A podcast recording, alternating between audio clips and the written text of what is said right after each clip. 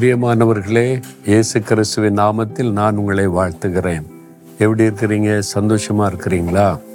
ஒரே போராட்டமாக இருக்குங்க.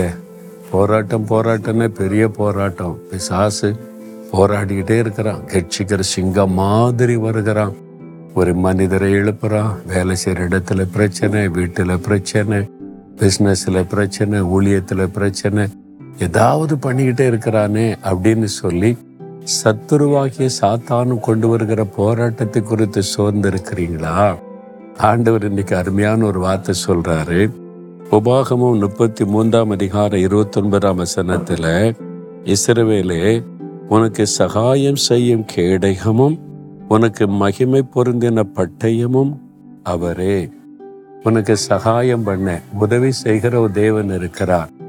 எல்லா போராட்டத்தில உதவி செய்து ஜெயம் கொடுக்கிற தேவன். அவர் எப்படிப்பட்டவரான் தெரியுமா? ஒரு பக்கம் கேடயமாய் இருக்கிறார், இன்னொரு பக்கம் பட்டயமாய் இருக்கிறார். கத்தரே கேடயமாகவும் பட்டயமாகவும் இருக்கிறாராம். அந்த காலத்தில் யுத்தம் பண்ணும்போது பார்த்துருக்கீங்களா? நீங்க யுத்தம் பண்ணும்போது யுத்த காலத்துல ஒரு கையில கேடயம் வச்சிருப்பாங்க, பார்த்துருக்கீங்கல்ல? எதிரி தாக்கும் போது நம்மீது காயப்படாதபடி, பாதிக்கப்படாதபடி கேடயத்தினாலே தடுப்பது இது பாதுகாப்பின் ஆயுதம். வலது கையில பட்டயம், இதை வைத்து எதிராளியை வெட்டி வீழ்த்துவது. அப்போ ஒரு பக்கம் பாதுகாப்பின் கேடயம், இன்னொரு பக்கம் சத்துருவை அழிக்கிற ஆயுதம். ரெண்டுமே கத்தர். ஆண்டு சொல்ல, நான் தான் உனக்கு கேடகமாகவும் இருக்கிறேன், பட்டயமாகவும் இருக்கிறேன், பெருகைக்கு பயப்படுகிற கத்தரே நமக்கு பாதுகாப்பும் எதிரியை வெட்டி வீழ்த்துகிற ஆயுதமா இருக்கும்போது எதுக்கு பயப்படணும்? பயப்படுற மாதிரி தான் சாத்தான் காரியங்களை செய்வான். உங்களை சேரப்படுத்த முடியாது, உங்களை வீழ்த்த முடியாது, உங்களுக்கு பாதிப்பு வராது.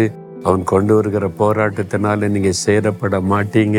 ஆண்டவர் உங்களுக்கு சகாயம் பண்ணுகிறவராய், பாதுகாக்கிறவராய், உதவி செய்கிறவராய் இருக்கிறார் என்று வாக்கு கொடுத்திருக்கிறார். அதனால பயப்படாதங்க. விசுவாசத்தோட சொல்லுங்க, சாத்தானே, என்னை பாதுகாக்கிற கேடகம் என் ஆண்டவர், உன்னை வெட்டி வீழ்த்துகிற பட்டயம் என் ஆண்டவர், அவர் என்னோடு இருக்கிறார். நீ என்னை சேதப்படுத்த முடியாது, வீழ்த்த முடியாது. இயேசு கிறிஸ்துவின் நாமத்தில் உன்னை நான் ஜெயிக்கிறேன் அப்படின்னு சொல்லி பாருங்க. இன்றைக்கே சூழ்நிலைகள் மாறும். இயேசு கிறிஸ்துவின் நாமத்தில் எதிராளியாகிய பிசாசு கொண்டு வருகிற போராட்டங்களை எதிர்க்கிறேன். ஆண்டவரே, நீர் என்னுடைய கேடகம், என்னுடைய பட்டயம், எனக்கு ஜெயம் தருகிறவர். அதற்காய் ஸ்தோத்திரம், ஸ்தோத்திரம். இயேசுவின் நாமத்தில் ஆமேன், ஆமேன்.